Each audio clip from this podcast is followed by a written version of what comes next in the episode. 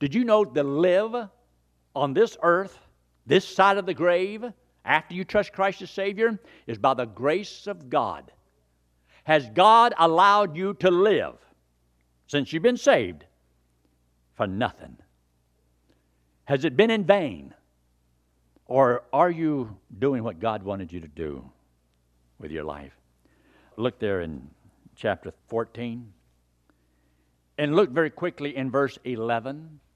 When the Apostle Paul was coming to this uh, city here, he says, um, verse 11, and when the people saw what Paul had done, they lifted up their voices, saying in the speech of Lycaonium, Lycaonia, he said, The gods are come down to us in the likeness of men. These, these are gods. These are gods. And they called Barnabas Jupiter and Paul Mercurius, he says, because he was the chief speaker. These are gods. And then you come on down here a little bit further in verse 19. And there came thither certain Jews from Antioch and Iconium who persuaded the people. These are not gods. But by the time they got through with them, what did they want to do with them? See, up there, they were ready to bow to them and worship them. And here he says, who persuaded the people, and having stoned, they went from their gods to stoning them. You'd be surprised that the people who are for you today may be against you tomorrow. Your friends that you have today can turn on you that quick. And you come, sometimes you won't be able to figure it out. You think, well, what, what did I do? You won't have to do anything. There is a real live enemy that you cannot see that uses people. And sometimes the people they use will be your closest friends because they can hurt you the most. I'm serious. It can be your husband or it can be your wife. It can be your kids. It can be your neighbor. It can be the people you sit with in church. It's going to happen. People are going to hurt you. People are going to say things. It's devastating. But look what he says. They drew Paul out of the city, supposing that he had been dead. They thought they'd done stoned the man to death, but they've already been trying to kill him. Now they have finally succeeded. And then, of course, he came back from the dead. You'll notice when you get to chapter 16, where is he? Well, he just happens to be in prison. He's in prison. Philippian jailer. Well, they were singing Amazing Grace about midnight.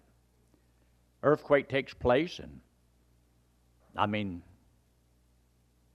the jailer was just going to kill himself, that's all, because all, all the prisoners escaped. But lo and behold, he trusts Christ as Savior and gets baptized, his whole family does. Turns into a great victory. But God is working and guiding the Apostle Paul. But look what he's going through. Look how things happen. Some of these things that God does for him, some miracles, but there's some things that happens to Paul that he just living his life doing what God says do, and he has one problem after the other. Problems, problems, problems. All these troubles that he has. And in Second Corinthians in chapter 1, he talks about some of these problems. How that he despaired even of life. He despaired of life. That's like not wanting to live. Don't want to get up in the morning. How do you think he actually felt from stones that he suffered? Now, if he didn't suffer and he didn't hurt, then the stoning would not have been that bad. But I believe he felt every stone, every lash that he received upon his back. I think he hurt. I think he bled. And to think all these things that they did to him. And then when he goes to Rome to put him in a, a big old pit with nothing but mud at the bottom of it. I mean, to be cold, damp, and wet, hunger. He says, but in all these things, he said, I've learned to be content. I bet you the Apostle Paul and everything that happened, he never complained about any of these things. But a lot of people trust the Lord. Go over to chapter 27. Acts chapter 27. And I want you to look down here in verse 9. You see, he had appealed to Caesar. and been a, a Roman by birth, he was able to appeal to Caesar. And so they said, We would have let him go if he hadn't appealed to Caesar. But because he appealed to Caesar, he says, That's um, what we got to do. See, the, verse 32 of chapter 26, he says, Then said Agrippa unto Festus, He said, This man might have been set at liberty if he had not appealed unto Caesar. We could have let him go. But because he appealed to go to Caesar, he's on his way to Rome. And Paul wanted to go to Rome. You say, well, was it right or wrong? It doesn't matter. This is what's happened. It's a history. It's telling you what he's done. It doesn't tell you everything that Paul did that was right, no more than it says that everything that David did in the Old Testament was right. They did a lot of things they shouldn't have done. The scriptures just record accurately, perfectly, everything that happened. But notice what he says down here. Here's all these people on the boat, and they're going to have some problems. And there's uh, some wind that comes up, and uh, says in verse 9 Now, when much time was spent, when sailing was now dangerous, because the fast was now already past, Paul admonished them. Said unto them, Sirs, I perceive that this voyage will be with hurt and much damage not only of the laden and the ship, but also of our lives. Nevertheless, the centurion believed the master and the owner of the ship more than those things which were spoken by Paul. Now, Paul has done said what he thought. They didn't believe him. They're heading into trouble. There's going to be a lot of problems. Lives are going to be in jeopardy. A lot of loss with all the stuff that's on the boat. But they wouldn't listen to Paul. You think, well, everybody would listen to Paul. No, no, no. Paul had a lot of hardship. Everything didn't work out.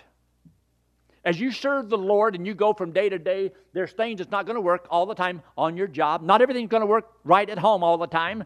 There's always going to be conflict, there's afflictions. You're in a sinful world. You say, Well, I just want everything to be right. Okay, then God will have to take you home to heaven. That's the only place that everything is right. Down here in this church, not everything's going to be done right because all we got is a bunch of people. And we have people who have different ideas about things. It's not going to be that way in your home. It's not going to be that way in anything and on your job. It's not that way in this country. You have to serve the Lord in the midst of all of this. You've got people that are rebellious to God, and there's some people God's going to have to break and even though you may be tender and you may want your mind to be broken up with that from the fallow ground so that God can work and make it just right, so God can plant seeds and the Word of God can grow. Well, you might be that way, but that doesn't mean everybody else is. And it doesn't stop you from being rebellious at times, blind at times, not able to see us straight furrow because you get out of focus. We, we don't love the way we should. We don't forgive the way we should. There's so much that we do that's so wrong. But grace is God giving you the strength and grace to bear with people. Love them anyway. Forgive them anyway. And see, the strong, the Bible says in the book of Galatians, chapter 6, if you are the strong, then help restore the weak. If you're stronger and you can see what everybody else is doing that's so wrong, then help win them, help encourage them, pray for them. So there's a big problem. And as they go through here, there's a, a lot of things that happen. Look in verse 13. And when the south wind blew softly, ah, everything's wonderful. Because, see, they had just stayed there in port for a little bit and they realized everything is wonderful. So now we're going to move on. Well, wait a minute, wait a minute. They didn't listen to what Paul told them. He says, Suppo- supposing that they had obtained their purpose. Loosing thence, they sailed. Okay, so they're on their way. All these people on this ship. And they're going to head right into a storm. And Paul is right in the midst of all of this. Well, now, Paul wanted to go to Rome. The ship goes down. What happens to him? So it says that uh, in verse 15, when the ship was caught and could not bear up into the wind, we let her drive. And so let it go however the wind blows it. And sometimes you're at the mercy of circumstances you can't change, and you're with people who won't listen. This is what Paul went through. Why should you and I have it any different?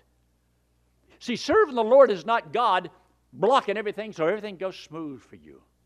And it's smooth sailing from here on in. Paul didn't have that smooth sailing. You won't find it anywhere in Scripture.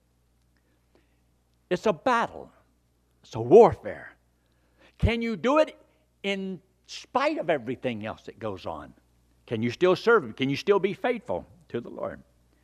Uh, look what he says down here in verse 20. And when neither sun nor stars in many days appeared, and no small tempest lay on us, and you ought to underline these two words all hope, all hope that we should be saved was taken away. So even the Apostle Paul believed there is no hope. There's no way out of this. The ship's going to go down and everybody's going to drown. And sometimes you and I, as we serve the Lord, we seem like it's uh, we're going down. I'm going to drown. And uh, unless God intervenes, you don't know how you're going to get out of it. I, wonder if Paul ever went through something like that. I, I bet he did. He's telling us about it right now. And this is one of the greatest Christians you'll ever read about. And look how wonderful he had it. And you want to serve the Lord, huh? What do you think it was going to be? A cakewalk? Look what he says in verse 21. But after long abstinence, Paul stood forth in the midst of them and says, Sirs, you should have listened to me. In other words, Paul is saying, I told you so. Ain't that what he said? That's in the Greek. And he says, Sirs, ye should have hearkened unto me, and not have loosed from Crete, and to have gained this harm and loss. See, when you go against God, there is going to be great harm to you and great loss to you. See that? And when you go the wrong way, it's not going to be a free ride. Ask Jonah. The Bible says he went down, down, down. And everything that happened to Jonah was down. It wasn't until he got right that he came up. And he landed on dry ground. But look what he says. He says, I, and now I exhort you to be of good cheer. He says, For there shall be no loss of any man's life among you, but of the ship. For there stood by me this night the angel of God whom I am and whom I serve, an angel, saying, Fear not, Paul, thou must be brought before Caesar. And lo, God hath given thee all them that sail with thee. That, do you know out of all the, there's the centurion, there's the owner of the boat, there's the captain, all these important people, and this little old Jew. And you know how God sees it? Uh, not from their viewpoint, God sees us as though, um, Paul, you're in, you're in charge here. You're in charge. I'm going to give everybody on this boat safe journey because, see, they're with you. It's because they're with you. It's not that you're with them, they're with you. And this is why it's so important. See, God sees it totally different.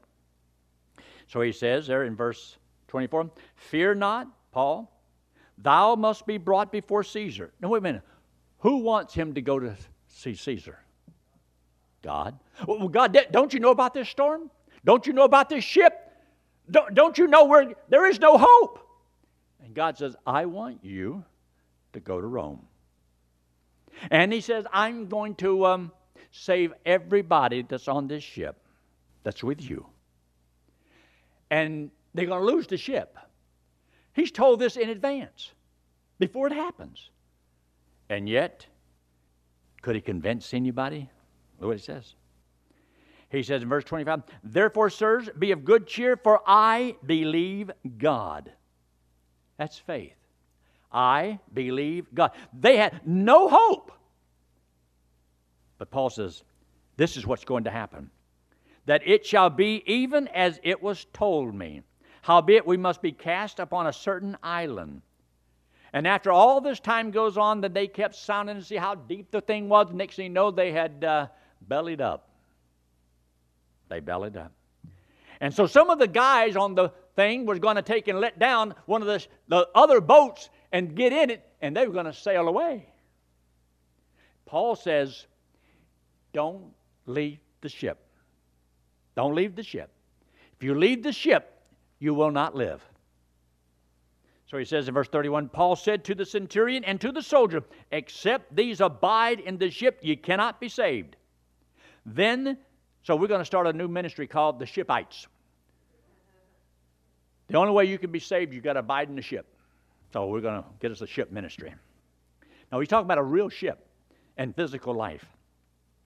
He says, Then the soldiers cut off the ropes of the boat and let her fall off. When the day was coming on, uh, Paul besought them all to take meat. Since this day is the 14th day since we have been tarried, since we tarried, continued fasting, which goes all the way back over there to verse 9 when we talk about the fast. And so he said, Have taken nothing. Wherefore I pray you to take some meat, for this is for your health. For there shall not a hair fall from the head of any of you. And when he had thus spoken, he took bread, gave thanks to God in presence of them all. And when he had broken it, he began to eat. They were of good cheer, all because of the hope of one man. Did you know it might be possible that God allowed this whole circumstance to take place and that God could use this man in this catastrophe for his honor and glory? Because God had a purpose. And God can use all those bad things that's going on in your life for His good. You don't sometimes see it, it ain't over yet. But maintain a proper testimony in the midst of your storms. And all of us will have storms at different times. And you're going to have to weather the storm. Sometimes you just got to go through right through the middle of it.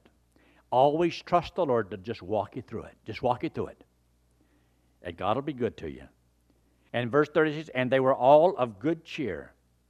They took some meat to eat.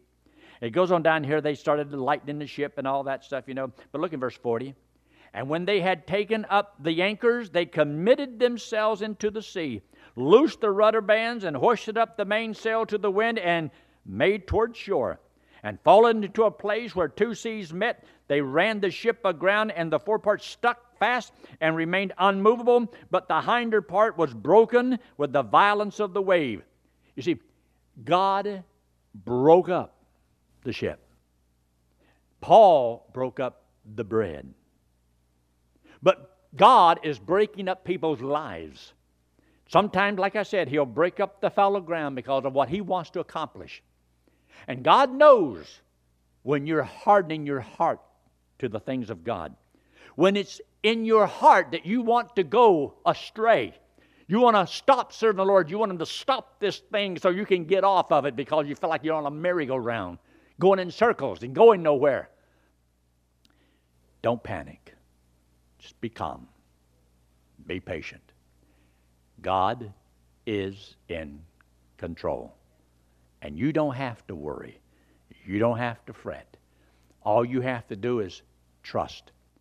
And when it seems like you have no hope, no hope, Paul says, I believe God. I believe what God said. So, is there anything that you can face that's too great for God to handle? Don't embarrass yourself and try to shame God by thinking your problems are too little to bother Him with are too big for Him to do anything about. And so he says here, it was all broken up. And when it was all over with, in verse 44, and the rest some on boards and some on broken pieces of the ship. So it came to pass, and you ought to underline this, that they all escaped safely to land. All because of one man. A lot of people on that boat, but they owed their lives to this one man. Because God, see, has a purpose, God has a plan. God knows about the storms of life. Nothing takes him by surprise. He didn't wake up this morning, oh, I didn't know that was going to happen.